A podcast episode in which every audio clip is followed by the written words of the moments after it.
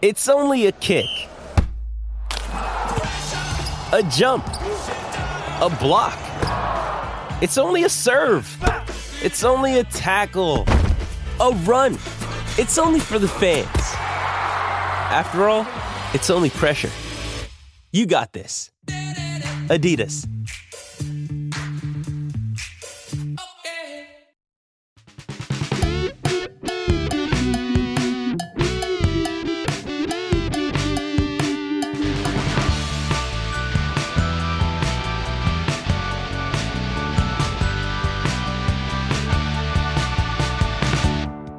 Cheaters! Welcome to the Always Cheating Podcast. My name is Josh. I'm here with Brandon. Brandon, how are you? Josh, I am phenomenal. Though I feel like I uh, like like Rip Van Winkle waking up from a long slumber, uh, rubbing my eyes, trying to figure out what's been going on during this international break. Big thanks to Sam who filled in for you last week. Josh, it's been a while since the two of us have actually talked about what's going on with our teams, what's going on with the Yeah. Premier League. Do you feel like you and I've got a lot to a lot to catch up on? Yeah, I, I think the first international break is is one of the tougher ones because I, I you know I I often really hate it. This time around, I I, I sort of saw it in the best possible light, which was just that I I've had a bad start to the season. It was a couple weeks to to reset, change my my thinking a little bit. I've actually, I don't know that I've ever had a bad start before. To be to be totally honest, I mean I've had starts where that that weren't awesome. Uh, starts where I was maybe around a, a million or something like that, but I've never I'd never had a start where kind of everything um, didn't really click, right? Where um, it was just sort of a lot of 50 50s that went. You can sort of see how it can happen, right? It's, I mean, you know, I look at my team, there's there's no insane picks there. There's nothing absolutely, you know, there's nothing crazy. If anything, I had a team that was almost exactly like a templatey kind of team. It was just the kind Yeah. of the pick this player, pick this, or pick that player.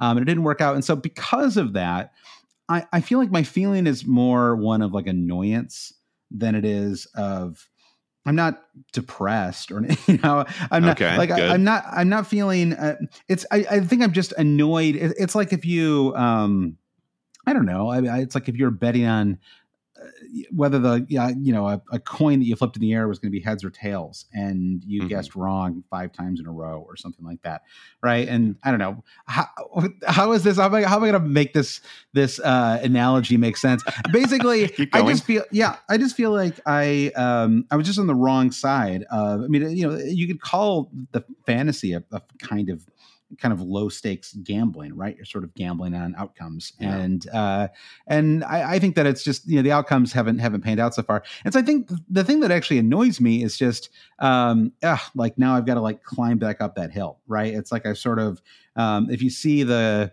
the season as a long kind of march to the to the summit right? Um then i sort of stumbled at the right at the start. And now i'm kind of back basically at at the at the foot of the hill right and i have to climb back up and what i have to make you're, sure that you're i don't John Wick. You're John Wick and John Wick Four. At, Yes, that's a at the foot like of this, Montmartre, right? And you yeah and you may climb your climb your way all the way up the steps, and uh, come festive fixtures, you'll be hit all the way back down. Yeah, that's true. That's true. He does maybe does he? I don't know. I, I don't want to give anything away. Actually, I want to spoil John Wick four, uh, but it's, it's still it still came out this year. If it was even last year, I, I would be okay. with That but- is the I- most yeah. podcast thing that may have ever been uttered on Always Cheating. Is I don't want to spoil John Wick Four. Yeah, it's Okay? true. So let's It's just true. remember that. but let's uh, you know i think the thing is uh, to, to sort of wrap this up and we can get into some actual some actual F- i mean this is this is fpl talk here but I, so this is my my little pep talk for anybody who's had a tough start to the season the the thing is there's a reason why athletes use the we're going to take this one day at a time one game at a time one match at a time Uh-huh. right? It's everyone rolls their eyes at it. It's a total cliche. But in, in some ways it's the only way you can play right? It's literally I, I just have to look at game week five and try to put together the best team i can. And then if that goes no matter how that goes uh, i've got to look at game week six game week seven well you you know so if you to go back to the foot of the hill analogy what you can't do is basically like take 10 steps back and then take like a running leap and get 25 feet up in the air you just have to keep just climb back up the hill Yeah. right like there's there's no like superpowers here. charter a private private blimp to uh, Yeah, just, ex- just carry you up. exactly there's there's kind of no way no way to do it and so i think that um I think the the the so for me right now the question is do I wild card or do I not wild card? And I've pretty definitively decided to wild card. There's two reasons for that, uh, maybe more actually. Uh, one is I don't like my game week five team. I like the way it looks. Uh, doesn't look like a team that has that's going to work out very well for me. Um, I don't like the start of my season. I don't want to punt on another week right? Like at some mm-hmm. point, you have to just accept that your team does not look the way you want it to, and you have to start making some changes. Now, what I should have done is is activated that wild card a week ago and started to do it in order to get ahead of some price changes. But I just needed some more time away, and I think that. just I was willing to take some prices on the chin to not think about fantasy for a few days, and yeah. also you just don't. You know, the price changes have not been crazy the last few days. I have been following. It's it, you know the international break, especially that first week, you're just not seeing too much craziness. So, um, so I, I, think that you know it sort of brings me to number two. Number two is the reason to do it is you know Brandon, we always talk about hashtag MF, MFFA on this podcast, make fantasy fun again. A wild card gets you right back into peak engagement right? If you're feeling like ah my season is just not going well um, mm-hmm. it's it's a great time to to get re-engaged. And um, i think the third one is i feel like i maybe when i was drawing on my team this year I, I last year i had this this commitment. I was like i am not going to look at a single screenshot, nothing. I'm not going to look at anybody's team that they put together going into game week one. I don't. I don't want to see what anybody else's squad looks like. I don't want to. I don't want to be in any way influenced. I want to be kind of pure going into the season. And um, and I basically held true. And um, I, I, feel like it was a, it was a strategy that really worked for for me. And um, and I had a really great. You know, I had an excellent season. I finished in the top 10k. And I feel like this year I maybe fell back into some bad habits, which is sort of outsource some of my strategic thinking to um, to other places, right? Um, sort of mm-hmm. pop on Twitter, see what people are saying, see what they're advocating for. Pop onto Reddit, see what people are advocating for. Listen to other podcast, right? Just sort of like I, I just I'm not making my own decisions right now, and mm-hmm. I and I just feel like that's not the way I want to play. And it's sort of like if I'm gonna if I'm gonna keep falling down the hill this season, um, I don't want to mm-hmm. mix my metaphors here. If I can, if I can keep this hill metaphor going for a minute, another minute. Oh here. yeah, let's get a yeah. special guest, Kate Bush, coming on uh, in the second exactly, half. running up that hill.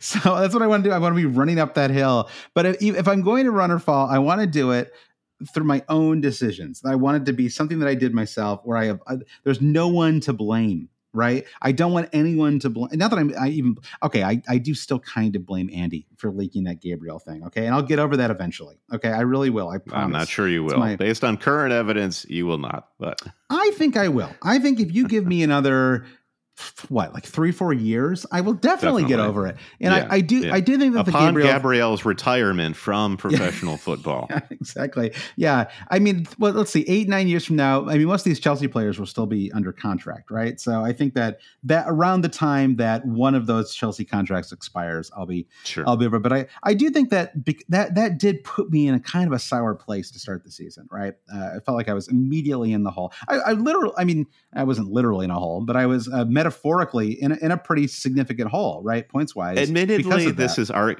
admittedly this is argumentative, but if what you're saying is you need to take all outside influences away, what you're yeah. also talking about are those leaks that impacted that whole Gabriel situation. I mean, to me, that's just like that. Those leaks are basically like edge hunting kind of basically it's basically like cheating right?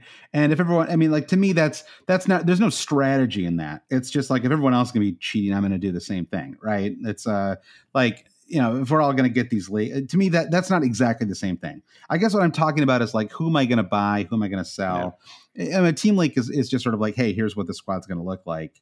Do with this what you will right? Okay. Um, you know, the issue is when it happens three minutes before the deadline on an exclusive stream, right? And everyone on my mini leagues, but me apparently was listening to that stream and um, you know and so that that to me was the slightly bigger issue but again I, I am trying not to dwell on that right the, the, so the real the real reason I want I want to wildcard is I just I just want to reset okay totally and so yeah. that's that's that's where I am right now the theme of this week's pod is basically if you were to wild card right now, what would that squad look like? I think even people, people who aren't wild carding, there's going to be a lot of value in it because we're going to look ahead to teams that have good fixtures, teams that have bad fixtures, evaluate squads like Brighton, squads like Chelsea, um, how we feel about them, wh- whether we want to keep and hold various players in those squads. So I think there's a lot of uh, substance. Um, if, if I do say so myself, that people will get out of this conversation. But before we get into that, Brandon, how are you feeling about your team? Like uh, this has been Josh's confession corner here, but uh, how are you? How are you feeling about? You said you doubled your rank. I didn't realize you doubled your your rank in game week four. Yeah, I went from around five hundred thousand to a million through game week four, and I am somewhere in between where our last week's guest Sam, who is now at rank like OR twenty thousand in the world. Yeah. I'm somewhere between him and you, where I look at my team and I don't hate it, and I feel yeah. like uh, there are a lot of elements of the team that would survive a wild card. So yeah. I'm not close to wild carding.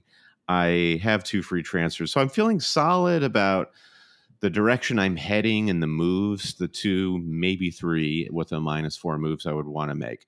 So, on the whole, I'd say I feel empowered this season. I am not intimidated by where I am in my rank because, yeah, by virtue of doubling my rank in game week four, I'm like, well, movement feels very easy and very fluid yeah, within the ranks at this yep.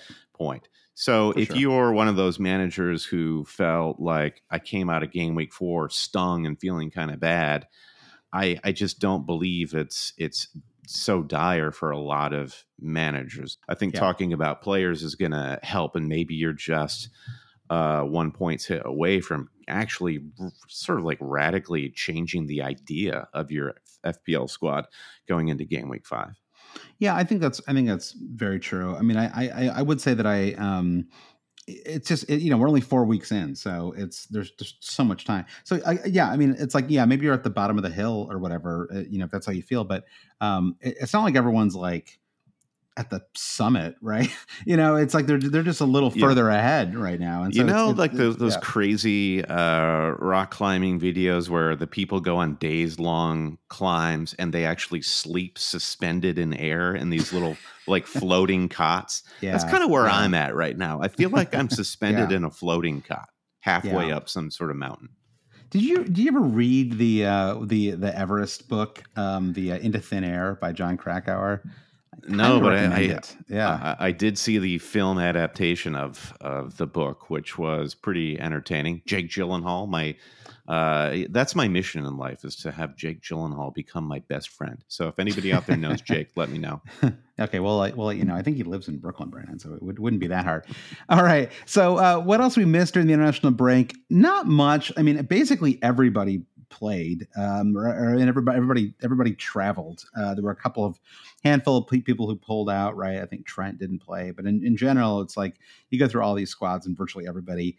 Um, you know, went went to to play with their squads, and as far as I know, there's no significant injuries so far. I haven't seen anything at least. Correct. Um, and yep. one thing that's that's nice too is that all of the international breaks end on Tuesday, which is a big change from last year, where last year you had a, a lot of chaos um, because of World Cup qualifying and um, really, I'd say really that even more than friendlies. Although you also had a lot of extra friendlies. A lot of teams were playing two or three matches, um, especially in the fall.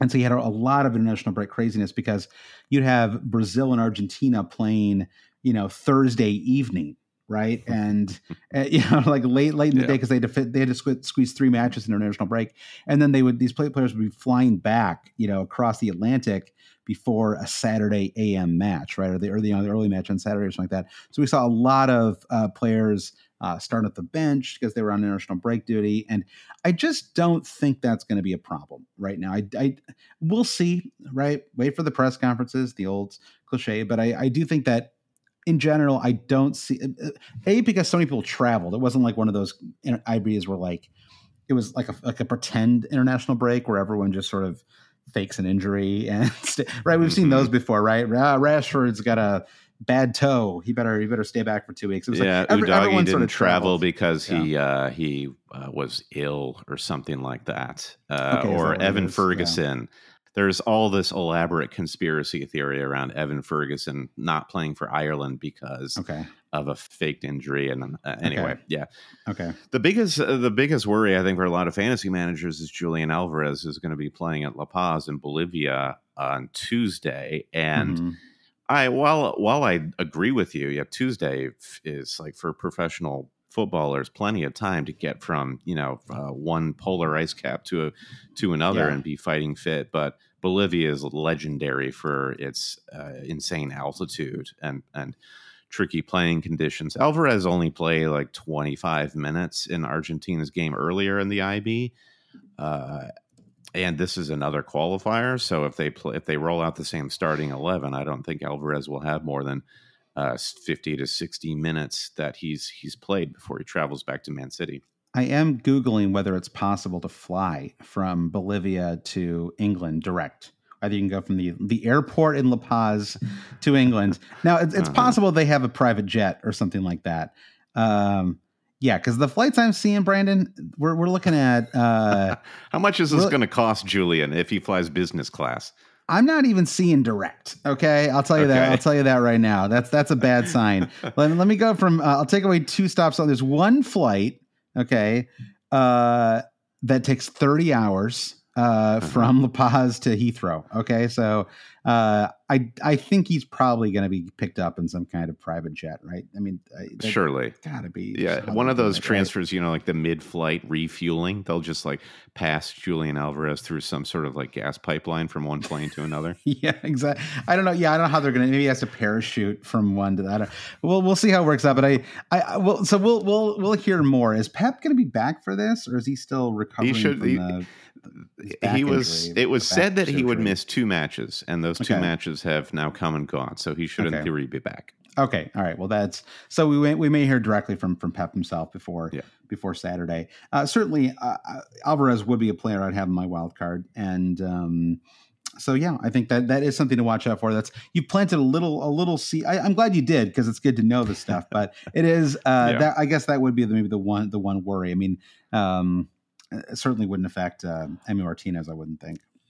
Especially on wild card though you can't let these worries about international break travel uh, incept you with long-term thoughts these are Yeah. like international breaks are really going to have a, a minimal ripple effect to one game week so if, Yeah. especially if you're on wild card just look at what alvarez has done through the first four game weeks he's just he's laid waste to fantasy managers who don't have him so I think, especially in your case, Josh, if you wild card, I feel like this is not a reason to shy away from him because No, unless you want to spend It's- a transfer on him in game week six, then we can start talking about all the anxieties around Champions League rotation a couple yeah, weeks later. yeah.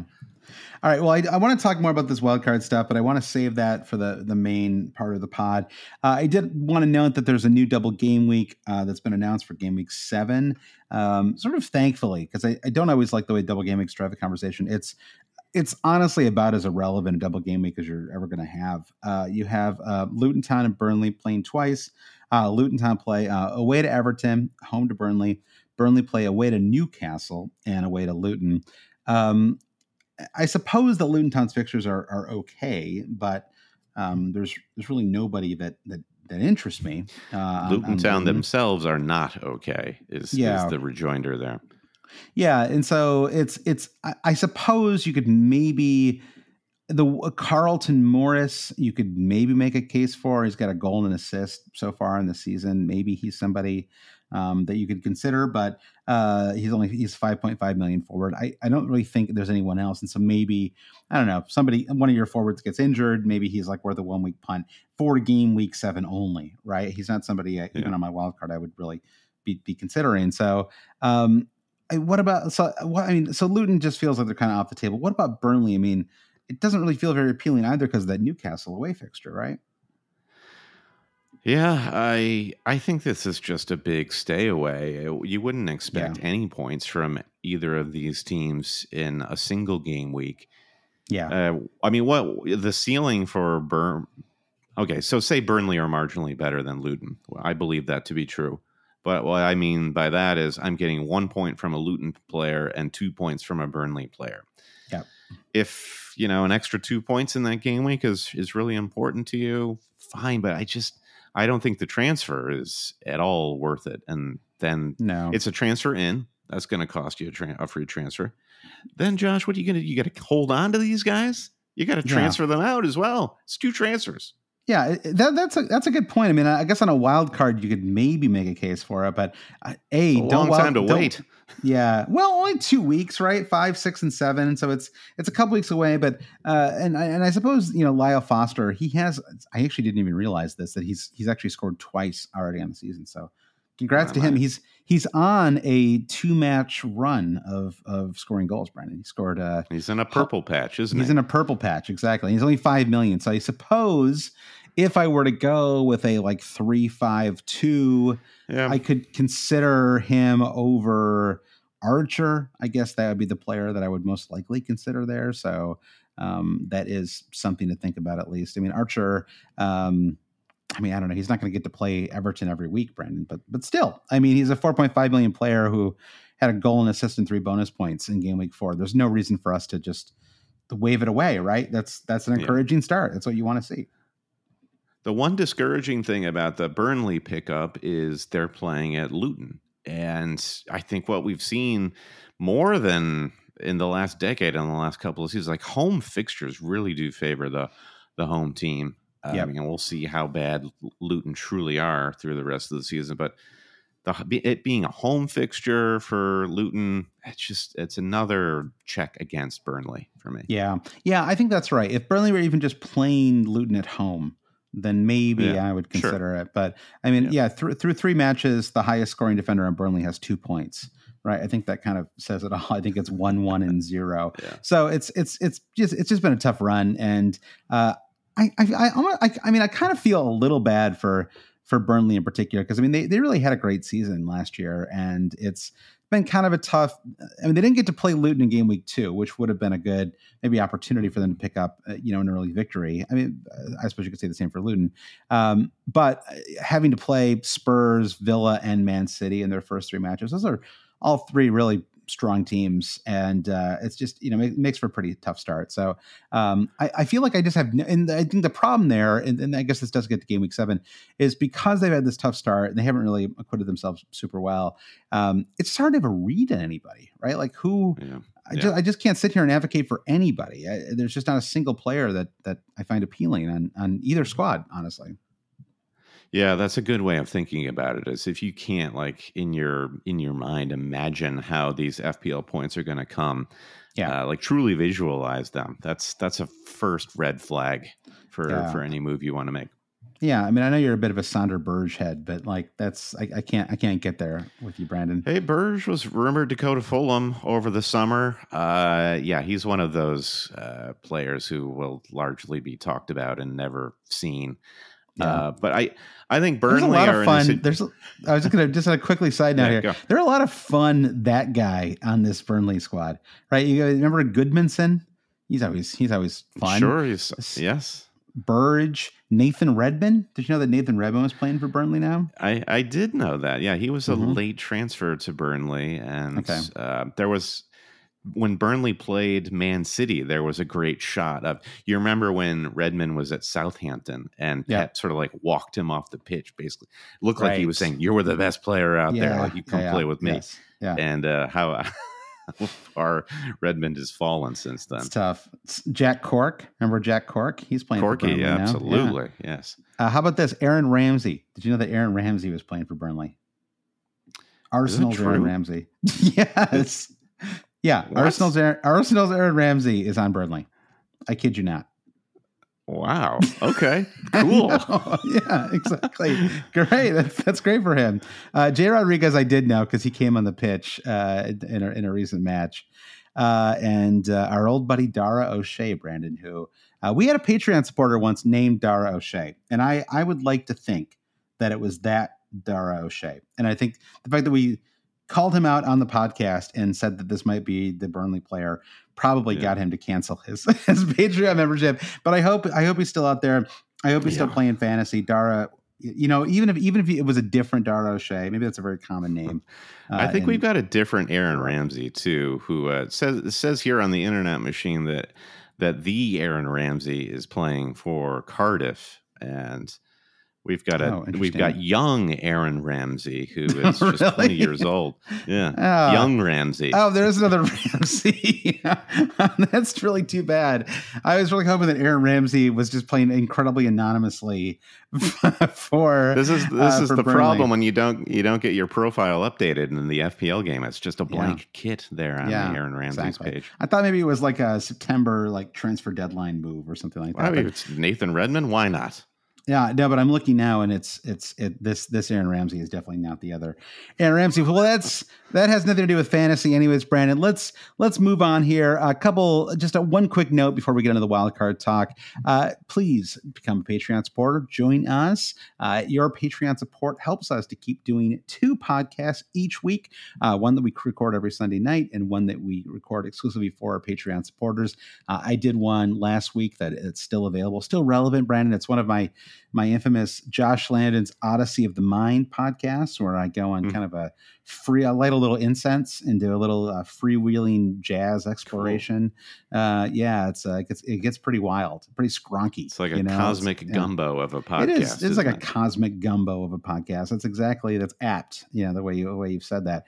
So uh, we do, uh, but usually we do them together. But then you and I also like to, and we have guests on uh, for those pods as well. We do have uh, several guests on already so far this season. So uh, you go to patreon.com slash always cheating to support the pod. As I mentioned, you get the extra podcast each week. You talk with us and others on the Discord. Lots of other Discord channels there as well. Uh, there's sort of one for each uh, each nation, uh, which is kind of fun. And uh, uh, you can go. You can also plan meetups in New York City, and there's a kind of you know also TV and music and all sorts of other random Discord threads on there as well. So uh, become part of that community and thank you to our newest patrons Nick Day and Chris G. Uh, thank you uh, to you too, and it's always nice to get patrons over the international break, Brandon, because that tends to be a pretty quiet time. So uh, once again, uh, it's early in the month still too, so it's a nice uh, good time to start with Patreon support. So go to patreon.com/slash always cheating once again to support the podcast. All right, Josh, let's take a quick break, and well, when we come back. I want to talk more about where you're at with this potential wild card. Let's do it.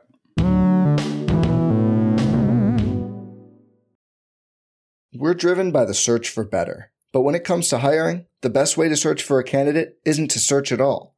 Don't search, match with Indeed. Indeed is your matching and hiring platform with over 350 million global monthly visitors, according to Indeed data, and a matching engine that helps you find quality candidates fast. Leveraging over 140 million qualifications and preferences every day, Indeed's matching engine is constantly learning from your preferences. Join more than 3.5 million businesses worldwide that use Indeed to hire great talent fast. And listeners of this show will get a $75 sponsored job credit to get your jobs more visibility at Indeed.com slash BlueWire. Just go to Indeed.com slash BlueWire right now and support our show by saying you heard about Indeed on this podcast. Indeed.com slash Blue Wire. Terms and conditions apply. Need to hire? You need Indeed. Hey, it's Kaley Cuoco for Priceline. Ready to go to your happy place for a happy price? Well, why didn't you say so? Just download the Priceline app right now and save up to 60% on hotels. So, whether it's Cousin Kevin's Kazoo concert in Kansas City, go Kevin, or Becky's Bachelorette Bash in Bermuda, you never have to miss a trip ever again. So, download the Priceline app today. Your savings are waiting. Go to your happy place for a happy price. Go to your happy price, Priceline. This episode is brought to you by Hyperice, the leader in advanced warm up and recovery technology. They have tons of innovative products, like Venom heated wearables to help soothe sore back muscles, Normatec compression boots to speed up recovery and increase circulation, and Hypervolt massage guns to improve mobility. Loved by athletes like Naomi Osaka and Erling Haaland. Try them yourself. Get 10% off your order with the code MOVE at hyperice.com. This episode is brought to you by Pepsi Wild Cherry. Pepsi Wild Cherry is bursting with delicious cherry flavor and a sweet, crisp taste that gives you more to go wild for. Getting wild may look different these days, but whether it's opting for a solo Friday binge watch or a big night out, everyone can indulge in their wild side with Pepsi Wild Cherry. Also available in Zero Sugar. So grab a Pepsi Wild Cherry and get wild.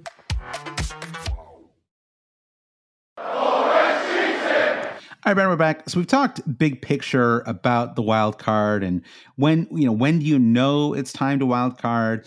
Uh, it's it's uh, it's sort of different for everybody, but for me, it's a uh, it's a combination of what does the game week look like right in front of me. If the team looks good enough, I would say if it looks quite good. Like if I'm if I feel reasonably happy with what's there, I will not typically wild card. Like I don't want to wild card just because it seems in theory like the right thing to do right? Like if my even if I don't love my team, if, if if I sort of look at it and it looks okay, then I usually will not. But in this case, feels like it's the the time feels right. So, mm-hmm. um, a question from Shiv, uh, long time supporter of the pod, Shiv, former guest on the pod, in fact. Uh, he said, uh, what, what five, six players, five to six players are essential on your wild card? So we're looking sort of broadly at. I don't think it's useful. Maybe you can do this for goalkeepers if you want, but I, I think in general, even on a wild card, I would not be looking more than five fixtures ahead, six fixtures ahead. I just don't think it ever works out the way you plan, right? If you're like, oh, I'm going to have this player because the next two are great, and then they have a poor one, and they have two good ones, and then three poor ones, and I'm going to rotate these two every mm-hmm. week, and some something's going to go wrong, right? You're going to have some injuries, so I don't think looking more than like four or five weeks ahead is really the way to do it. And plus, uh, we'll have another national break, right? We're going to have, I mean, the next four weeks just gets you through game week eight, basically. So it's important to keep that in mind too, because we could see more chaos down the line. So I guess that would be another reason to possibly hold off on an international mm-hmm. break is, or uh, on a wild card is if you think, well, maybe I just make it to the next four weeks. Like I like my team enough to get to the next. It sounds like maybe that's where you are right now, Brandon. I like my team enough yeah. to get to the next four weeks, and then maybe I'll I'll decide then. Um, eh, you know, just for anyone who doesn't know, you get two wild cards each season. Uh, one needs to be used in the first. Uh, 19 weeks of the season, and the other one needs to be used in the in the second 19 weeks. So, um, you know, you you you want to, um, I don't know, just make sure you use it before the festive fixtures are over, basically. use it or lose it. Use yeah, it or lose it. Uh, yeah. There are there is a trap mentally you can get into of uh, well, I'm not going to wild card until I feel like I have more answers to my questions, until I yeah. feel like the narrative around certain players is complete. Uh, and then that can end up biting you because you're actually not paying attention. The story is being written right in front of you, and you're just yeah. not acting fast enough. To Shiv's question about who would be a necessity on a wild card, it's Spurs. You're looking directly at Spurs because yep. it has been amazing how quickly the Postecoglou story has already been confirmed as written and true, and that this team is working – the James Maddison transfer has worked for Spurs. Yep. Son is perhaps well, Son is definitely somebody we should talk more about. But that's my first stop on a wild card is the Spurs aisle of the supermarket. Same. I think that uh, they haven't risen enough in price yet. I mean, that feels like a big a big miss for me. And I I hate, hate to be a one week merchant like this, right? Because I, I did opt for Sterling over Maddison. I felt pretty strongly about it, to be honest, too. I, I, didn't really debate it, but I think just Maddison scoring that outside the box goal, and I, I, I, you know, I just feel like maybe I wasn't, I haven't given him kind of full credit so far for for how how good he's like, how well he's played so far this season, and you know, he's got two goals and two assists, um, and I think what honestly, I mean, sometimes a wild card. Part of the appeal of it is you can get a great fixture to to kick things off, right? And they Spurs play Sheffield United at home in in game mm-hmm. five. The run after that is not well. The next two, I would say, aren't as good. They play away to Arsenal. They host Liverpool. Hosting Liverpool to me though is fine from an attacking standpoint. I mean, it's hard. It's kind of hard to imagine Liverpool not conceding a, a mm-hmm. goal or two, right? Um, and uh, so I, I, I, don't, I don't, I wouldn't be too worried about that one. I, Man United away. I don't know. Would you consider resting Matt. I mean, it kind of depends on your team, I realize, but would you rest someone like Maddison for Man or for, for um, Arsenal away, not Man United away, excuse me, for the North uh, London Derby? No, I don't think so. So I guess like Gabriel is my way into the conversation about how I think Arsenal's defense has not proven to be very good, and then they have uh, some injury and rotational concerns, and this goalkeeper drama that is not really yeah. played out yet. I have no expectations for that Arsenal team. and the mandate will be from from the home team. Let's score some goals. Yeah. And I think that opens the door for a high pressing all action Ange team to score goals of their own. So no, there's no Yeah. way I would rest Maddison in that match. Yeah, and we should talk about Arsenal, but we'll- just to stay in Spurs for a second here. So you have Udogie, who is uh, still only up to four point seven, which which isn't that bad, all things considered. I mean, considering how how well he's played start of the season, uh, already has two assists on the season, and uh, I think it's one, yeah, one, no, two clean sheets actually, uh, two clean sheets so far in the season. Mhm. Um, so you know, really strong start for for Udogie. Um, it looks like I mean Spurs just really have have impressed so far at the start of the season, and to get uh, what seems like a top six team, if nothing else, uh, to get to get a starting fullback for that squad for under five million still feels like a really good price. I think sometimes the thing you have to avoid, and maybe it's a little easier than a wild card than it is with the transfer, is once a player starts to rise a little bit in price, you're like, ugh, I missed my chance. Like I miss I missed my window Mhm. it's sort of he's it's it's not gonna all the all the fun is gone now you know it's sort of like what's the what's the fun of having this player? And everyone's kind of jumped on the bandwagon but uh you know it's only 13 point, point 13.8 percent owned in fantasy right? I mean we live in a world where where um Haaland is at like 96.2 percent or something like that. So um so i, I think that thir- 13.8 is is is is, is significantly his his ownership is quite low still, right? And so I Mhm. think that he's he's Yeah. definitely one to consider. And even even Maddison isn't that high. I mean, he's at twenty six percent, right? So again, if you're having a bad start and you're wild carding, let's say you're you know three million overall, then if you can bring it, I mean, the twenty six percent makes a big difference, right? We're not talking about. Uh, at this point, you don't have to care about effect. I, I myself do not have to care about effective ownership in the top 10k or whatever, right? All I have to Mhm. care about is the ownership in the band of players in my in Yeah. my rank. And so, if It's an seventy five ownership percent of the of one at Yeah. that at that point. yeah, exactly. So, it, you know, if 75% of the managers don't have a player who's performing as well as Maddison and they play Sheffield United at home. And I mean, uh, you know, granted, uh, all these players could could be had with one transfer, maybe two if you've saved them up. But I think for me, it's it's the fact that I can kind of go through my squad and think, okay, one, two, three, four, all of these different squad, all of these different players, many of whom I like. Someone like Mitoma, right? I like Mitoma. I think he's had a really, you know, scored maybe the maybe the goal to start the season. Certainly one of the one of the two or three best goals so far of the season.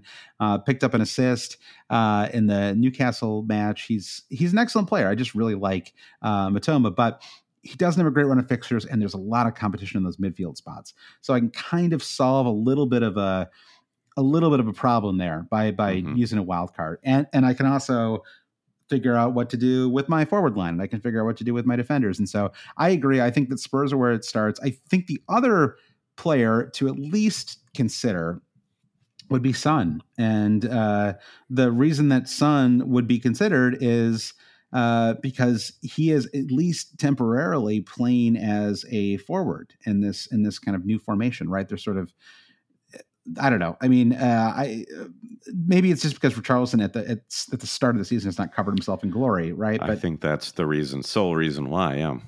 but do we think that'll change? I mean, Richarlison basically was complaining after was it game week two or game week three that it was it wasn't his fault that he like doesn't score goals for Spurs. It's like everyone else's fault. He just, it wasn't like a great, uh, you know. I mean, I, Mhm. I'm sure he's just very frustrated, but um, there's just no reason for me to think, oh yeah, like I mean, Son just he literally just scored a hat trick, right? Um, so it's hard for me to think, oh yeah, they're going to bail on this Son experiment right away. It's not going to last. Yeah, I mean there are so many caveats with it. Uh, it's it's one match. It's a very convincing match. However, Yeah. that convincing match was against Burnley, which we have already taken True. them down a few pegs at the start of this pod. And um, prior to this hat trick from Son, he everyone was just kind of like, "Well, we're back to old doesn't work as a fantasy asset." Son. He did score a hat trick though. well, so that- that- it counts. So he Like it's he came up. It, it all those points count, and if you got those Yeah. points, you get to keep those points. I, Brandon, cannot take them away from you. It's true. yeah, but he is playing Sheffield next. I mean, you know, so it is Sure. like so you could just have him for a week and then move him to uh, someone else. I This don't is know. true. Yeah, This is yeah. So This is true. I don't want to. I don't want to rain on that parade, and I will certainly be jealous of managers who have Son going into game week five. I, I don't know. I guess the theme Yeah. of my season so far is I'm just like I'm scrambling for more uh to be more convinced on a lot of these players. And you remember Son scored a hat a hat trick against Leicester last season, coming That's off true. the bench. That's true. It didn't didn't really kickstart anything for him. That that is true. That is true. So uh Son is Son, Son is at least on the table. The thing is, like Maddison has risen so much in price that he is now at 7.8 million. Son's at 9.1. I mean, the the price difference is actually kind of close. Um, Mhm. and so it's like there it's at least, you know, I feel like in, in years past it would have been much more extreme, right? Like oh one's one's 10 and one's seven. Well, three million is so much, right? But yeah. but one million is enough that you're like, well, maybe I just just take the punt on on Son, Yeah. and that might be worth considering. I think that like from the fantasy game, there are two arguments to make between Maddison and Spurs. Maddison is is basically the de facto star man of the team now. He Right. is even with Son getting awarded the captaincy by the club over the summer, it's somehow James Maddison has come in and now he is the central Yeah. force of that team. Yeah. Is that going to be better for your fantasy team than Son, who will more than will, most often be playing farther forward? Yeah, Maddison's going to be involved in everything, full stop. yeah, Is Son going to be enough involved in all the goals that he will blow Maddison out of the water? I That definitely could Yeah. happen, but we at this point we don't know. It's true. I kind of lean toward feels- Maddison in, in that it- for that it- reason. and it does feel a little excessive to have both of them, but maybe Yeah. that is worth considering. Maybe you do it for one week. Right, maybe that's the advantage of wild cards. You try it for one week, and then you pick the one you like more to go with Yeah. moving forward. Whereas the advantage of Son's price is that uh, he you can move him to virtually anyone now. Okay, so lots of options on Spurs. I think uh, Man City is an interesting case, right? Uh, you could make a strong case for having three Man City players, and it almost doesn't matter who you pick, um, despite the fact that they concede one goal and one shot in every match. Their defensive stats are by far the best of anybody in the Premier League. So it's that like perennial question, like what what am I supposed to do with these Man City defenders that have no attacking potential at all? Uh, even even guys who have some appeal like Gvardiol, kind of instantly rotation risks, right? So then what do I spend six million on Dias, who offers nothing, and I'm most likely just going to get two points every week because they're going to have one one shot where they you know concede a goal. Um, so I don't know. I'm I my my feeling now is to get Alvarez. Obviously, obviously Haaland. I mean Haaland doesn't even count at this point. You should be, you should actually just be able to get four Man City players because Haaland. it's um, but I I think the question would be Foden or a defender, and I suppose Foden. I have to admit is still a little lower for me than um, I don't know why. It's maybe it's like a Maddison thing where I just I just can't quite get there with him. But um, Well, I didn't think yeah. Foden had a particularly strong match against Fulham uh, in game week four, especially when you compare it to his man of the match performance against Newcastle. So he Right. remains kind of a, a man of mystery. And yeah, I think at at their strongest, the Haaland Foden combination last season, early last season, didn't involve Alvarez. yeah, And now Alvarez being in the mix, I think changes that calculations. I yeah. I think it's Haaland, Alvarez, and Foden misses out by virtue of all these other options that we're talking about. We haven't even gotten to the, the likes of Liverpool yeah. yet. I, I I'd rather have well, I'd definitely rather have Maddison than Foden. Yeah. Would I Yeah. rather have Son than than Foden? I don't know. Would you rather have Saka than Foden? yes, yes. Yeah, I, th- I I think so too. And Arsenal's feature, uh, fixtures are actually, well, they're okay. They're the Everton away, great fixture. Spurs at home, fine. Like it's from a defensive, or I mean, from an attacking standpoint, it's fine. Bournemouth away in game week seven, sure, good. You can expect some goals there. Uh, then Man City and Chelsea in eight and nine. So I would probably on a wild card hold Saka for three more weeks, and then Mhm. and then you know decide from there. Um, I still think it's really tricky to ID defenders that that have a lot of appeal. Um, I think it's you could maybe. I mean, I don't know. It's like Newcastle, I suppose. Um, they have to be up there. It's it's hard to get past just how much Brighton kind of wrecked them right? It's just like I have to kind of shake that off still a little bit. Um, but I think that they they certainly hold some appeal, and um, I don't know. It's just tricky. I mean, and you know, do we do we think that that the Liverpool, you know, those two goals that they scored is that was that just a total smash and grab, and should we not kind of factor that in too much? It was, you know, but it's it's still it's all part of the match, right? Just because it happened late doesn't mean. Right that they're that it's like a fluke necessarily, right? And so uh, and then it's just that's how you have a bench and you use it. You bring on players who can do a job, and mm-hmm. that's what that's what Darwin did. So I think that I think Newcastle would would certainly be one of the one of the squads I would be targeting with with defenders that I would consider.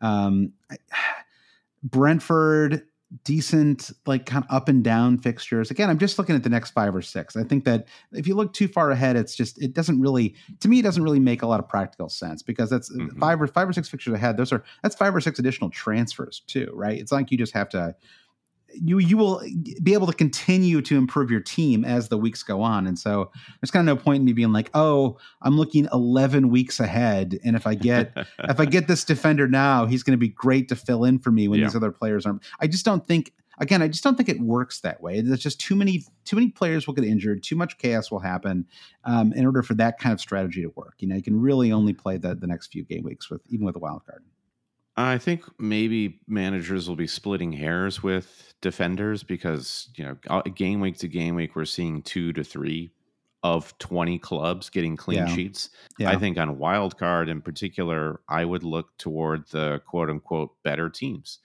You can get any Man City defender for roughly 5 million. I do think that's a a steal. And while they'll you know often be disappointing. I think the fact that we seem to have a third city spot just to play around with.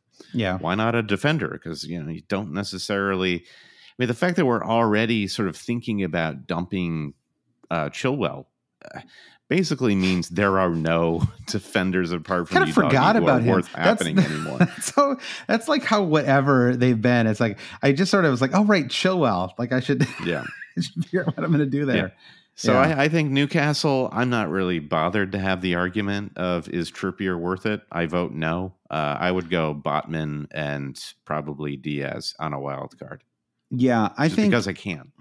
Yeah, I think that I would certainly consider um, uh, Schär who's a little more expensive than Botman. He's five million, but uh, I do think he's got a little more attacking threat. I mean, he, he certainly does. I think um, mm-hmm. have, have, more attacking threat, and so um, I mean, it's not like it's not massive. We're not talking about a. I mean, you know, last year I felt like he was this great attacking pick for for Newcastle, but he only had one goal and three assists. But the fact that he's on these set, I felt like he hit the bar yeah. like four times last year. He's a Marcos Alonso type. He, yeah. yeah, he gets he gets the the opportunities.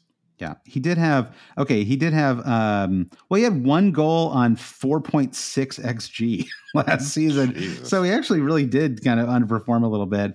Uh, and his x goals assists were or his x uh, xa, so how many expected assists uh, was was two. So that's an expected X goal involvement of almost seven, which is pretty high for a central defender. Yeah. It's it's so I think that um, I think that Schär is up there. I mean, and, and whereas Botman is just um, well, he's he's injured right now anyway, right? So there's just like he might be back after the national break, but it's it's too risky. I did want to quickly just say on Alvarez, by the way, because I, I had been looking at this earlier, just the slight worry about when Kevin De Bruyne comes back, whether that's going to be something I, we should be worried about in terms of Alvarez because Alvarez in some ways is playing.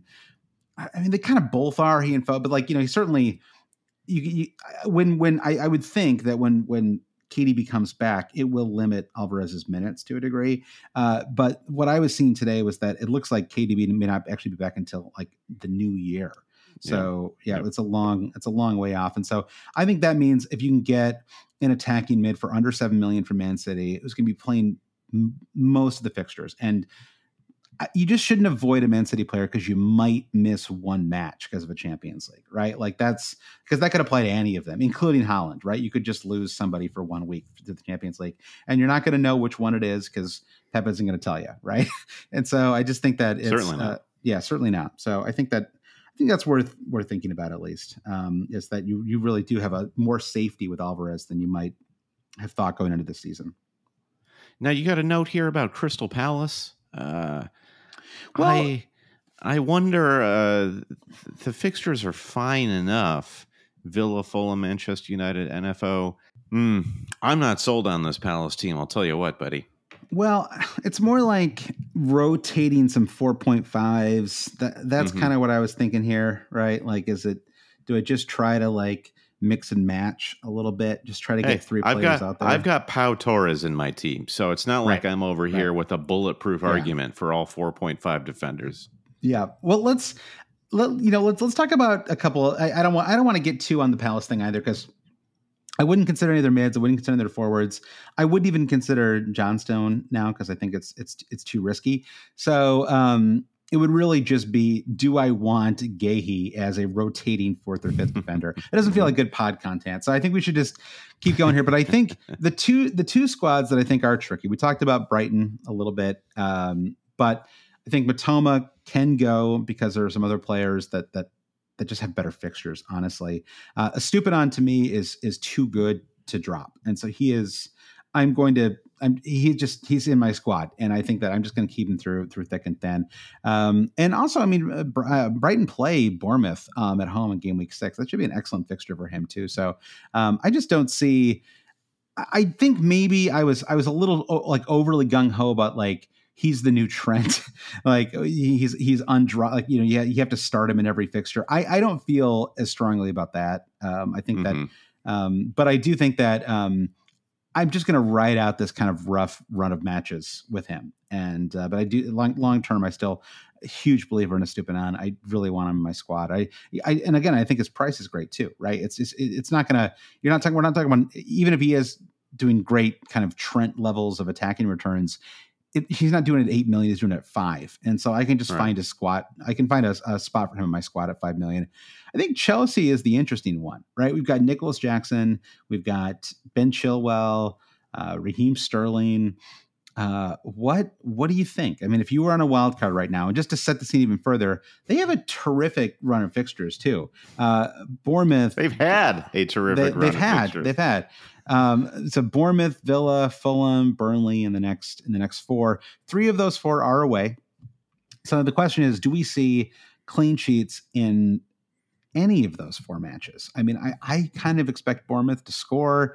I think Villa's got a really good chance of scoring. Uh, Fulham away, I think that could be a tricky fixture. uh, You know, West London derby. Um, Burnley away, maybe that's the one that you, that you could see a clean sheet there. But it's hard for me to even get excited about Sanchez as uh, as as a goalkeeper. I mean, I, he's on my radar a little bit, but I think that I, I think ultimately I, I wouldn't opt for him. I think that it's um, I don't know, and so I- I'm I'm actually kind of considering the Leno Areola double, Brandon. But let's talk. Let's Yeah. let's table that for for one second here. What do you think about Jackson? Let's start with him. What are your thoughts on Nicolas Jackson? Uh, that's a big no for me, dog. Yeah. Okay, yeah, He is not him. Uh, I think is the answer to that Yeah. question. I a whole broadly speaking, my issue with Chelsea is they looked really uh, enticing in game week one when they had that performance against Liverpool yeah, and Enzo Fernandez, Conor Gallagher. This Yeah. is like an incredible midfield duo. Caicedo has come in, and it's clearly going to take him a while to get the butterflies out of his stomach. Yeah. He'll surely come good. It's a matter of time. Yeah. I would not say the same thing about Nicolas Jackson. It's like I you can certainly argue that he's proven himself elsewhere on planet Earth, and maybe it's going to take him a time to bed in. But have you seen him do one single thing on the pitch? Usually, when that happens, oh, a player is going to come good. You've seen them do one thing where you're like, ah, there it is, there it is. he's had like a couple nice passes. I mean, I, I that miss uh, was such a killer for me. The Raheem Sterling ball that he, it was like easier to score than miss. Sure. Right. That was Yep. that one was just such a killer. And uh, and and I, but I, it's important to, to note that those are that's a great chance too. So when you get mad about your game week, it's important to remember that like most of the time that's going to it's going to work out well. But I I agree. He doesn't feel like he's him. I think he is this year's uh, player who got thrown into a tough spot. Like it's not. I think that with with Timo Werner, Werner was was brought in to be the guy, right? He had sort of done amazing things uh, in the in the Bundesliga. He played extremely well. It kind of felt like the right time for him to make the big move, um, Yeah. and and it just and, but he was brought in to be the man, right? And it, it didn't it didn't work out. He got maybe we get you know he got pretty unlucky at times, and then at some point it became kind of comical how how much it was not working out for him. Um, but I think with Jackson, he wasn't brought in to be that guy, right? At least not initially. I mean, it's not like he, he wasn't a hundred Well, million. and signing, Kuka was right? And yeah, Kuka and was Kuku- brought in to be the guy. Exactly, exactly. Yeah. And Jackson was going to be more of a, uh, you know, long term starter for sure. But I, I'm not even sure if he was like, and he had a good offseason and, and stuff like that. But it was it was not supposed to be kind of him leading the line and, and soaking up so much pressure. And so I, I, I you know, I'm I don't want to like totally kill him, right? Because it does feel like he's had some he's had some bad luck. But I have to admit, Yeah. it's it's just I'm I'm not really planning to keep him on my wild card. I don't feel hugely enthusiastic about it. I don't I don't I haven't mm. I agree. It's it's, it's a nice pass here and there, a couple decent shots. It's and again, this is where on my wild card, I'm just I'm not gonna I just I'm not gonna do the the Twitter thing. And I, I just like it's like I just am so sick of players not performing well and then everyone explaining to me why it, it doesn't matter because the underlying stats are so terrific that we should all be like lining up to to captain him this week. Right. And it's just like, are you watching these matches? Like, give me a break. Right. It's just it's, sometimes Yeah. it's, it gets a little frustrating, um, that that kind of narrative. The addition of Cole Palmer at Chelsea too is I, I I could see Cole Palmer maybe being more on the right and him playing with Nicolas Jackson. Yeah. But uh, you know, given his Jackson's form, I I Yeah. wouldn't be surprised if Jackson started from the bench at some point in the next few weeks if this keeps yeah. going the way it is. I think that's right. It's clearly it's, there's a confidence issue now too, right? I thought maybe the goal in game week three would solve it, but it doesn't seem like it has. Um, so I think, what about Man United? Where, where do this we? is my yeah, yeah. this is my big question because Yeah. uh, I am looking to spend some transfers and I'm looking to do it in my midfield because my midfield's Okay. gone a little stale with Foden, Bruno Fernandes, Rashford, and Saka, and Yeah. then uh, Spurs, uh, Pape Sarr on my bench. Who Yeah. makes way for James Maddison is the great question. You know, we talked a little bit about Foden, how maybe he's not, you know, th- there's a high ceiling for Foden for sure, but uh, it, he's not really hitting it fantasy wise so far. So Foden to James Maddison feels pretty simple, but I still have then that that triple. So I think for the purposes of this conversation, who do I choose to drop between Bruno and Rashford? And again, I'm I'm like obsessed with this idea of of and I, I think it's silly to think that Højlund will come in and totally transform I think so. yes. I what we get fantasy wise. He's too young. He's too new to this coming uh, off an system. injury. It's just- Mhm. yeah, yeah. I agree. He did get some minutes off the bench for Yep. Denmark this this weekend, so you know he's still out there getting getting uh, minutes in his legs. But I think I, my I'm I'm kind of leaning towards getting rid of Bruno right now, just because of the whole placement on the pitch sort of a thing. Bruno's been playing a little deeper, and Rashford, if anyone's going to come good and score some goals, it's going to be him. But then you're getting rid of the penalty possibility output from Bruno. There is the argument there. So I I'm it's like a 50-50 coin flip there. Uh, but who would you who would you dump between Bruno and Rashford? yeah, I mean, I, assume you wouldn't I have dumped- either on your wild. I don't know. I actually think I might hold on to Bruno. I I think it's tricky. Um, I think that uh, Bruno Bruno is the one. I think. I think the question for me is whether I hold on to Sterling, right? And that that may kind of determine. I mean, there's just a, there are quite a number of midfield options that are that are appealing, right? I think I think going five through the middle on a wild card is, or even even not on a wild card is is what makes kind of the most sense right now because there's so many good picks, and I think. I mean, I'd still have a pretty solid run of fixtures. Their next five are all quite good, to be honest. And so I think, I think I might hold Bruno. I don't know. I mean, it was it was so frustrating when when Rashford scored away to Arsenal, and I was like, did I?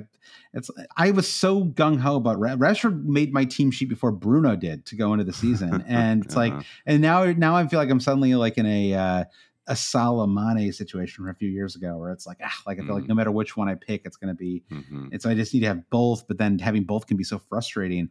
So um, I probably hold on to Bruno. Um, I don't. I you know eh, maybe only because he's he's still like 0.5 million. I actually think he dropped in price again, so he's like 0.6 million cheaper than than Rashford. And so I think uh, think that's that's that's where I'm I'm leaning right now. Is that is that right? I think that's where we are. Right? He's eight point four. Yeah, Rashford's uh, nine. Yeah, Oh, Rashford's Actually, eight nine too. They both dropped. okay, yeah, I actually have the price has changed in the midst of us recording. So, uh, okay, Bruno's still eight point four. Yeah, uh, this is this is old news, but I think a wild card. I don't know. Manchester United have been such they've been a dog of a team. Yeah, so it's far. true. Defense is a mess right now with all the injuries. I- don't know. I have to. I have to give a little more thought to the to the Bruno thing. I'm. I'm still. I guess I'm still like a little bit of a believer in the attack. I. I, I would say I'm not really factoring in the um the forward situation too much. I.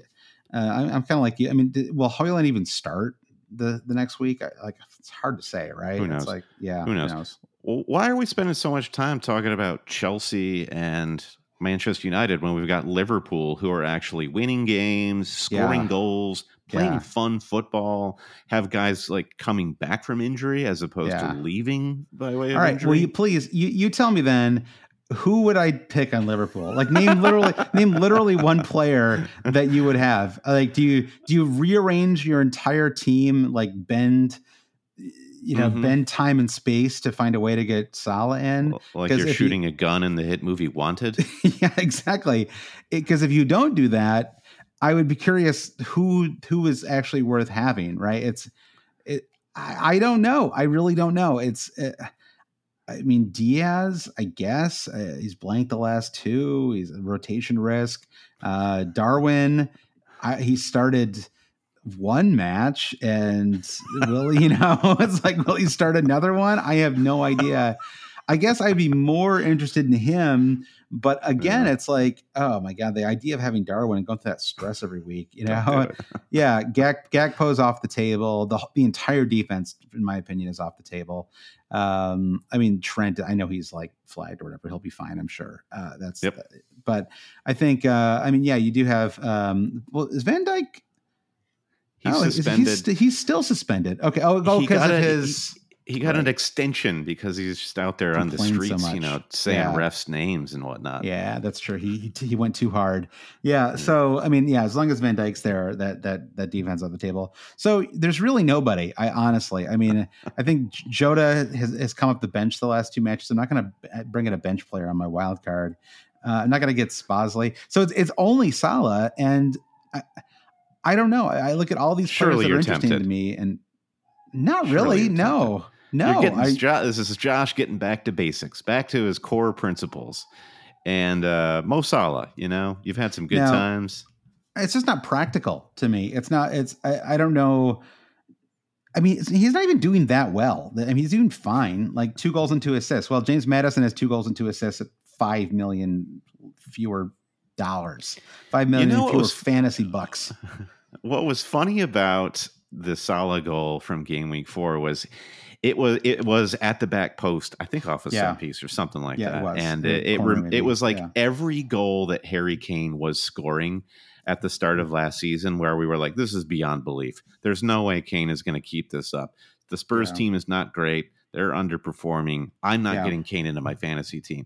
What did we talk about at the end of last season? Why didn't we have Kane this entire time? Blah blah blah yeah, blah. yeah, I wonder if it's if it's somebody trying to communicate something to us that Mo Salah scored a at the back post Harry Kane esque goal. That was All sort of like a wink, wink. For you- this dude. Yeah. All right. For you, I will try a, a draft, a wild card draft that has Mo Salah in it to see if I can make it work. Maybe it's possible. I don't know. Maybe it's possible. Um, I mean, I've still got Ollie Watkins. I think he's got to go. Um, Certainly. Yeah. Uh, he, they, of course, somehow uh, the- Villa have like not a single bad fixture. So I, I guess they did play away to Liverpool and Newcastle, but it's, um, yeah, I, I just, I'm just not feeling it with Watkins. He just, I, his instincts just continue to be not like to to pass it right he's just like he's got this it's like they almost need a forward to play with him it's it's not you know i don't know it's weird he seems very isolated when he receives the ball up top, and he's not comfortable with knowing where his teammates are. Are they coming? Is Diaby here? There? Is Yeah. he shooting? Am Yeah. I passing? What's going on? Yeah, so I, yeah. I agree. Yeah. I don't know if I have the guts to. I don't know if I have the guts. Of course, I have the guts, Josh. Mm. Um, I don't know if I'm going to get rid of him ahead. Nah, not before the Palace. The Palace match. No, I mean, Palace, Palace's defense is okay, but I think uh, I, I I agree. I, I would just I would probably just keep him for that match. That does not feel like, given what you've already talked about, some of the other things you want to do. I, um, I I'm curious what Brighton. I mean, just because you were talking about maybe driving some Man United players, I am curious what version of Brighton we see um, Yeah. for this for this match. I mean, they've a, a crazy two week run for them, right? Where they. Uh, I don't know. So I, I, you know, I'm sort of, I'm, you know, I think that they could really just absolutely take it to, um, um, I don't know. I, you know, but I, again, I, I, what I mean, uh, the West Ham match, maybe that was just West Ham was just the right, the right, like, like Brighton was the right matchup for them, right? Like West Ham just was sort of the way that their counterattacking style operates. It was like they just had a great game plan, and they and and I'm not, I don't mean this to disparage West Ham in any way, but it was just like they just really executed perfectly. I mean, because outside of that match, we've got Brighton winning every other match they played by multiple goals, right? They beat Yeah. Luton 4 1, they beat Wolves 4 1, they beat Newcastle 3 1, uh, a match where I think many people thought Newcastle might might win that one, right? And so it was just this kind of West Ham match where they were really pretty dominant for most of that match, too. They really Mhm. uh, were, were quite in control, and they just kind of kept getting hit on the break, which of Yeah. course exposed a real flaw in their in their, their team. But Yeah. still, to be on three wins and through four is pretty impressive. Estupiñán played 90 against Argentina for Ecuador in a World Cup qualifier. I can't believe they're already playing World Cup qualifiers Yeah, in CONMEBOL. Yeah, And they play on Tuesday against Uruguay. And you would expect Estupiñán to play 90 again there. it's a qualifier. Uh, just yeah. just putting that information out into the universe. Yeah, I think uh, I I will be keeping Estupiñán. I, I I will go on the record and say that right now. I don't plan to start him though in game week Mhm. Five uh, unless I don't know. I mean, just looking at my squad right now, it's like the hilarious thing is you can make an argument for just keeping Gabriel now because of which I will not be doing, but it's uh it's you can at least make a case for it. Do it. Do it for the It would be content. it would be hilarious. I mean, he's down to four point eight. It's like such a absolute disaster. But I mean, what about Saliba? Did you drop Saliba? I can't remember. Yeah, I moved Saliba to Udogie last Oh, week. that's right. So Ah, that, that's a good that move. panned out nicely. Easily. yeah, I just I, I think we uh, Arsenal defense. No, not there's no value there. I guess you could say. Yeah. Um. All right. Oh, and then one one final question here, uh, which if Nick Stilling says, with Pickford such a liability, uh, what he's speaking my language. It says, what goal? Mhm. One of the other reasons I want a wild card. What goalkeeper options make the most sense going forward? So there's a handful, right? You have the two. Uh, well, I think at this point we should only say the one four million, right? I think Areola is the the four million that player that we think will will definitely play. I think Matt Turner has to be at risk, right? I think we have to. There, there's at least enough risk there that if you were to wild card, you would not have Matt Turner. I think it's I think it's too you know it's too risky. Yeah, and his value will plummet the moment he stops starting for Forest. So that's, I mean, whatever. As much as that matters to you or, or doesn't, I don't think it's that big of a deal. But to Yeah. flag it, but yeah, I, I think if you wild card Areola is 100% in your team, and then it's a question of your of your further appetite. I think I'm pretty convinced, just given my experience with Onana, that there's still no case to be made. I'm still hunting for this case, Josh, Yep. that Yep. to make it worthwhile to pay more than 4.5 for a starting goalkeeper.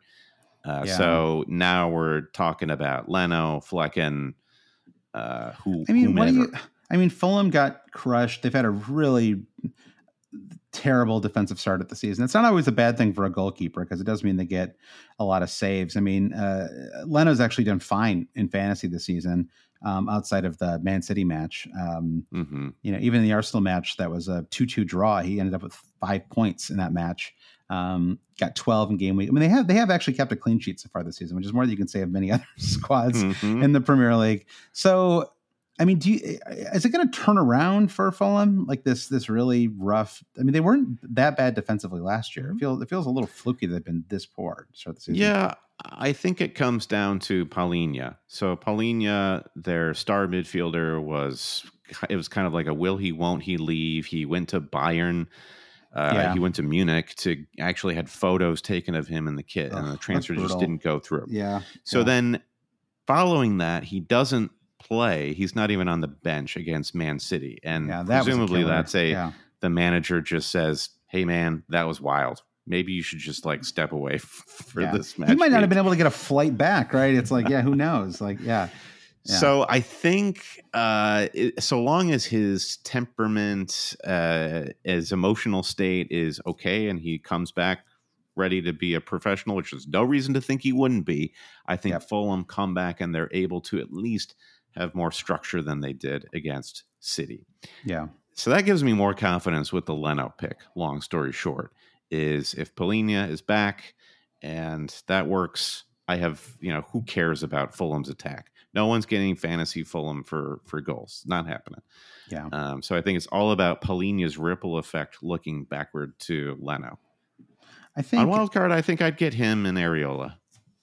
Yeah, I'm. I think uh, I Johnstone would have been a player I really would have considered, but I think that the Dean Henderson thing makes me a little a little worried. And going Turner and Areola feels a little too risky. Uh, also, West Ham. It's just like again, it's just not fun to go into a wild card and have just be starting Areola straight up for Yeah. Man City and Liverpool back to back in the first the first two fixtures.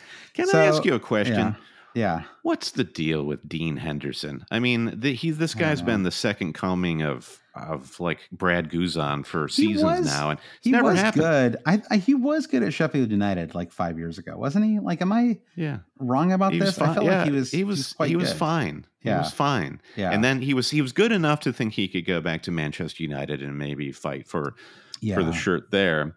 Then he goes to Forest last season, and nobody likes him there, so they go and hire like the fifty year old. Um, I can't remember his his uh, his name, um, who immediately starts. I just think this. Uh, I've you, you think that Henderson has a high enough opinion of himself that he doesn't make the move to Palace unless he's getting guaranteed minutes. But I Yeah. I think this guy's kind of crazy. I think he's crazy, Josh. yeah, I don't. I don't. I, you feel like there must have been some assurance that he'd at least have like a real shot to do it. I mean, Johnstone did start game week four, so I, it's you know it's hard to say. Uh, Mhm. So I think I, I mean, and and Sanchez has to at least be considered, right? I mean, Chelsea have fairly, you know, like pretty good defensive numbers, honestly, on the season so far, um, and they've got a nice run ahead. I mean, with goalkeepers, it doesn't matter so much the the like immediate run because you're not planning to transfer them Mhm. too much. So. I think he'd be consideration. I don't know Flekken. I think he's Flekken, uh, the the keeper for for Brentford. I think that he has to be under consideration as well, just because I really, it's like, should I just bank on Brentford being a team that I really just trust because I just like that's like a well run club with like a lot of good players and. It's like, should I, you know, it's like just put your face. It's kind of like how you, we felt about Liverpool like four years ago, where it's like, well, they're just Yeah. very, you know, it's just assume it's going to work out. And, um, and maybe that's where I should be with Brentford. I'm like, I, they're just to, they're so solid. They've had, you know, it's, it's, they've kept, um, kind of this squad intact over the first three years in the Premier League. Assume that that he'll be able to play well and, and, and Yeah. keep clean sheets and kind of do what Raya did last year. He's gotten at least a save point. He's got uh, he's gotten a save point in every, three out of four matches, uh, Yep. so that's fine. He didn't get a save point in that battering of Fulham in game week two. There were not many shots taken, Yeah. uh, and and he's got no game weeks where he's below one uh, below two points, which is Yeah. Just Yeah. looking at the competition kind of a miracle. Yeah. Yeah. And the only reason you'd see like, oh well, you know, uh, Neto at Bournemouth is has more points than Flekken on the season. So what are we even talking about here? Well, uh, anybody who's done that has gotten uh, a pen save. That's Right. Fleck. Right. Flekken's doing it the hard. It's hard graft Yeah, on yeah. Flekken's part to get these fantasy points. Yeah. It's and like I think it's and I just the the reason I don't really want to go with the premium goalkeeper route and you, you have Vicario at the top, he's at 5.1. I think that just put him just slightly into that premium. Don't know that I want him and also I really want to have Udogie, so I don't know that I really want um, that I really want Vicario. I, I don't. I don't necessarily. I'm not necessarily such a well, also, I'm not sure I want to have um, three spots taken up. Honestly, in the in the in the Spurs defense too, I think I could see myself having Maddison and and Son. Um, it's, if not now, at least at some point down the line. Um, so he that's where Sanchez comes in, right? Because uh, based on what we know of Chelsea, is you're not tripling up yes. on outfield players there. Prob- probably won't be tripling up.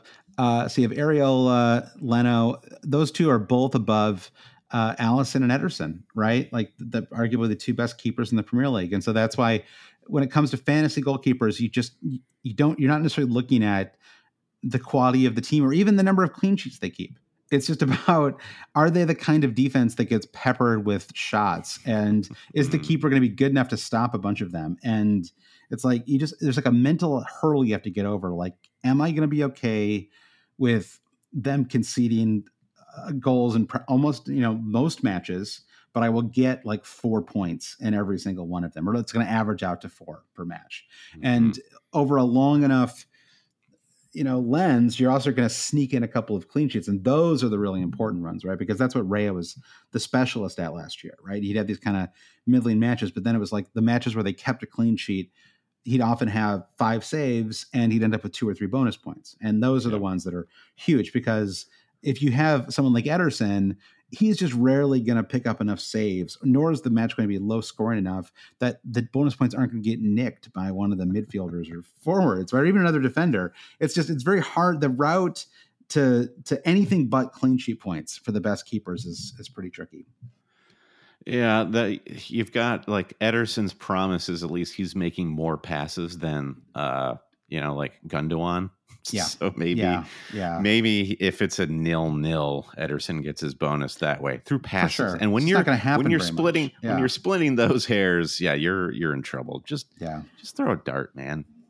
All right. Well, that's a lot of wildcard talk. I think we've run through a bunch of uh, different options without kind of committing ourselves too much. So, uh, my commitment to you, Brandon, is that on I will I will try a solid draft just for fun.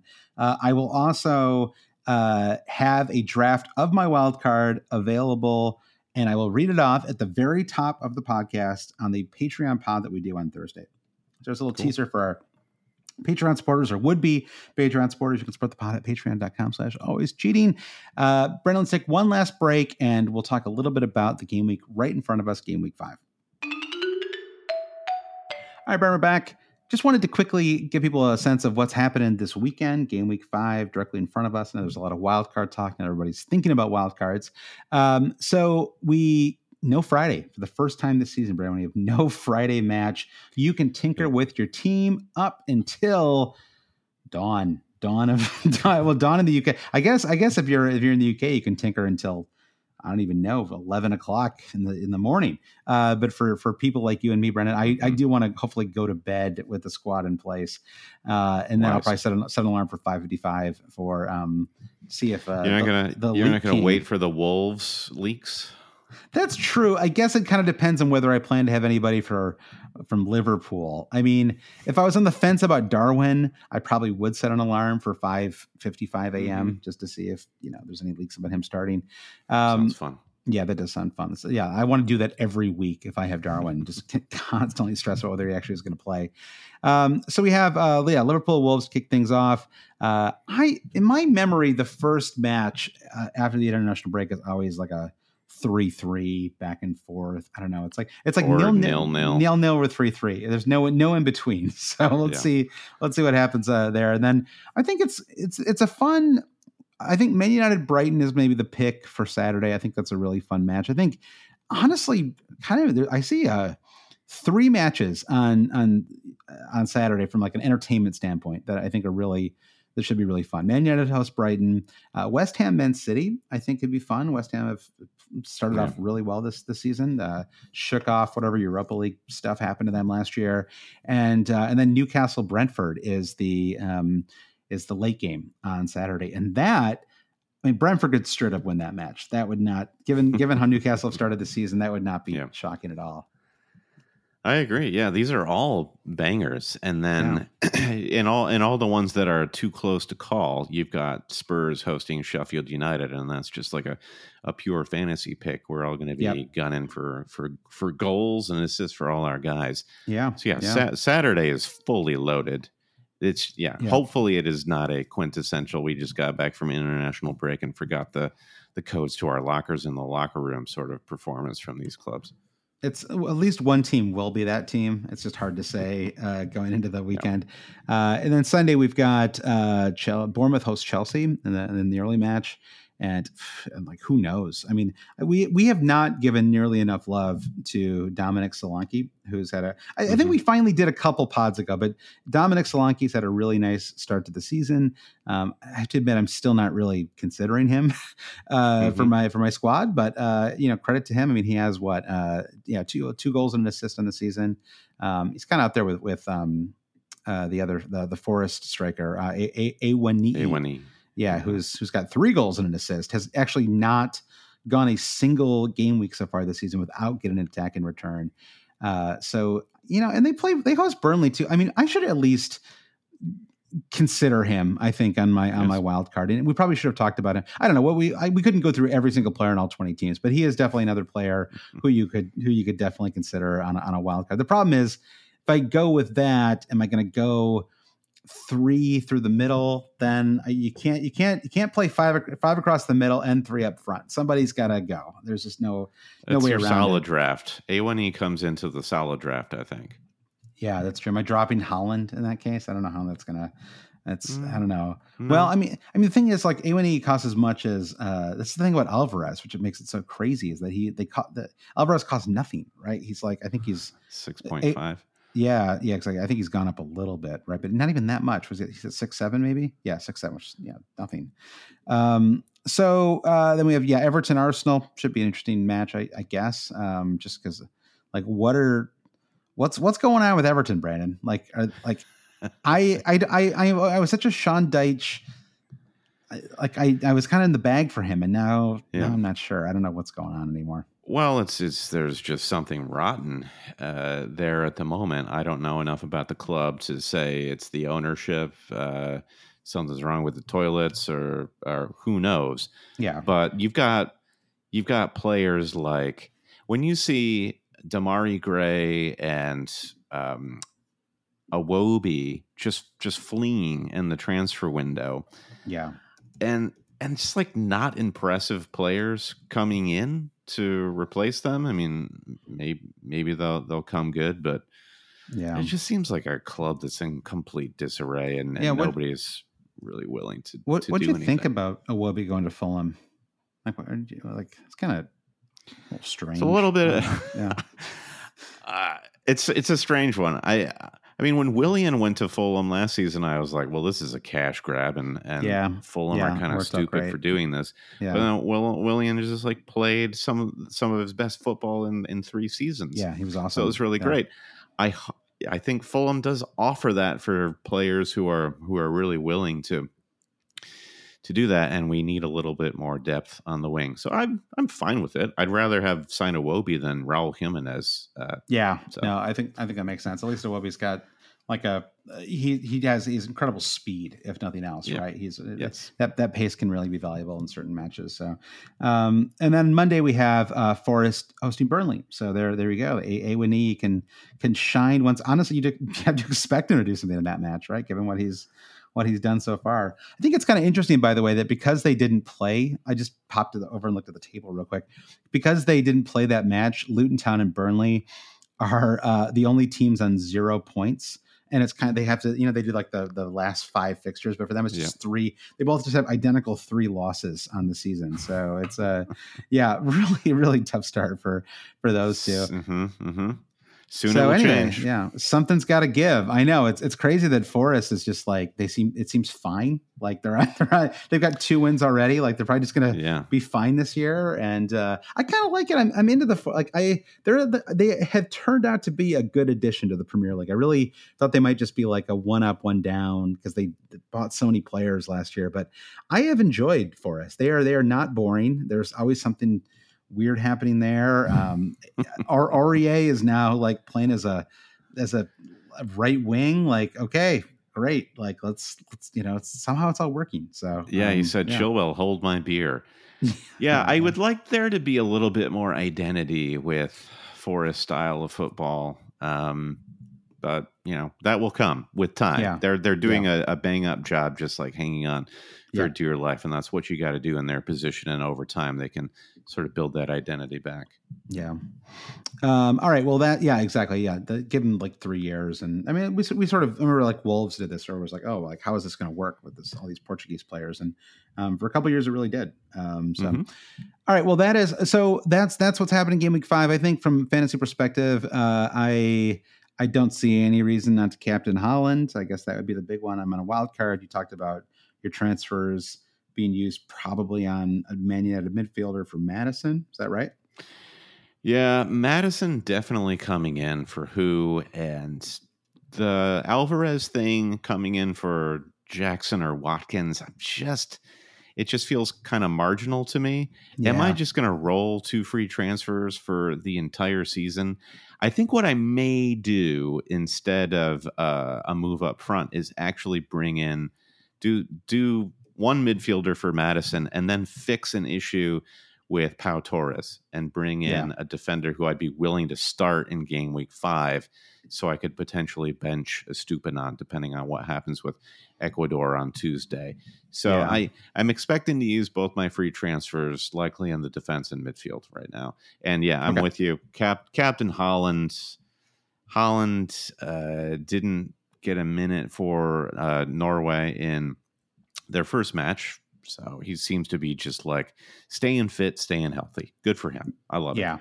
yeah yeah Yeah. exactly it's like he's just he's he's he's the terminator what can you say you know so uh, all right well that's the pod uh, once again uh, if you want to support the pod uh, and i'll talk more about my wild card on thursday uh, you can go to patreon.com slash always it would be funny if i didn't actually wild card in the end but no I, i'm definitely going to uh, you can go to patreon.com slash always it's crazy that i haven't activated that's the thing it's crazy uh, go to patreon.com but i just had to do i could not You're step gonna foot into get that through app. that URL Yeah. at some point. Yeah, exactly. I, I did. I did before the pods day. I finally.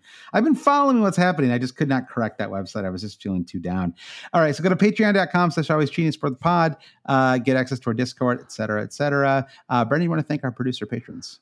Sure. Big thanks to producers Mike DePietro, Trevor Ingerson, our buddy Chris Howell, Babas Kuhn, James Holland, Dave Wegner Lodahl, Nick Wright, Lazaros Llanos, Jesse Halstead, Bruce Kerr, Brian Chin, Blair Jacobson, Todd Byerly, Andy Portlock at FPL Merch, Carrie Swanson, Jefferson Turner, Buffalo Wild Mings, Francis Moore, Sam Shower, Caleb Robbie, Valgar Paulson Kruger, Alex Holcomb, James Keatley, The Saint, Bob Fox, Craig Jackson, Shalom F. Kadakia, Terrence O'Donnell, Paul Hertzig, Keith Cram, Thomas Tislov, Noah Louise, Travis Grant, Julio Pena, Linus Vennerstrom, Dan Parsons, James C., Matthew Skinner, Frode Jacobson, Brennan, Daniel Hart, and Lolly. Rate, review, subscribe wherever you get your podcast. Follow us wherever you get your social media. For all this information and more, pay a visit to our website, alwayscheating.com, where Always Cheating pint glasses are now for sale, once exclusive to our Patreon supporters. You can now spend your, uh, if you could translate your FPL bucks uh, to real bucks, that would be cool, but you can't. Uh, Yeah, so if you, if you have real Yeah. currency Yeah. and you want to share a pint with the cheaters, you can do so there. Uh, thank you for listening, Josh. I cannot wait to see what your wild card looks like come Thursday. Same here. All right. Well, thanks everyone for listening, and uh, we'll talk to you soon. Bye.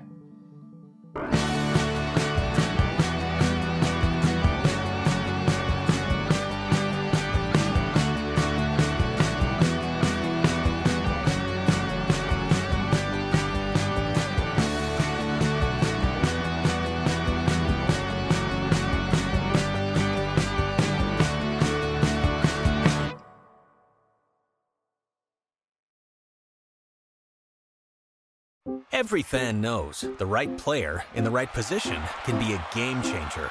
Put LifeLock between your identity and identity thieves to monitor and alert you to threats you could miss. Plus, with a US-based restoration specialist on your team, you won't have to face drained accounts, fraudulent loans, or other losses from identity theft alone. All backed by the LifeLock Million Dollar Protection Package. Change the game on identity theft. Save up to 25% your first year at lifelock.com slash aware.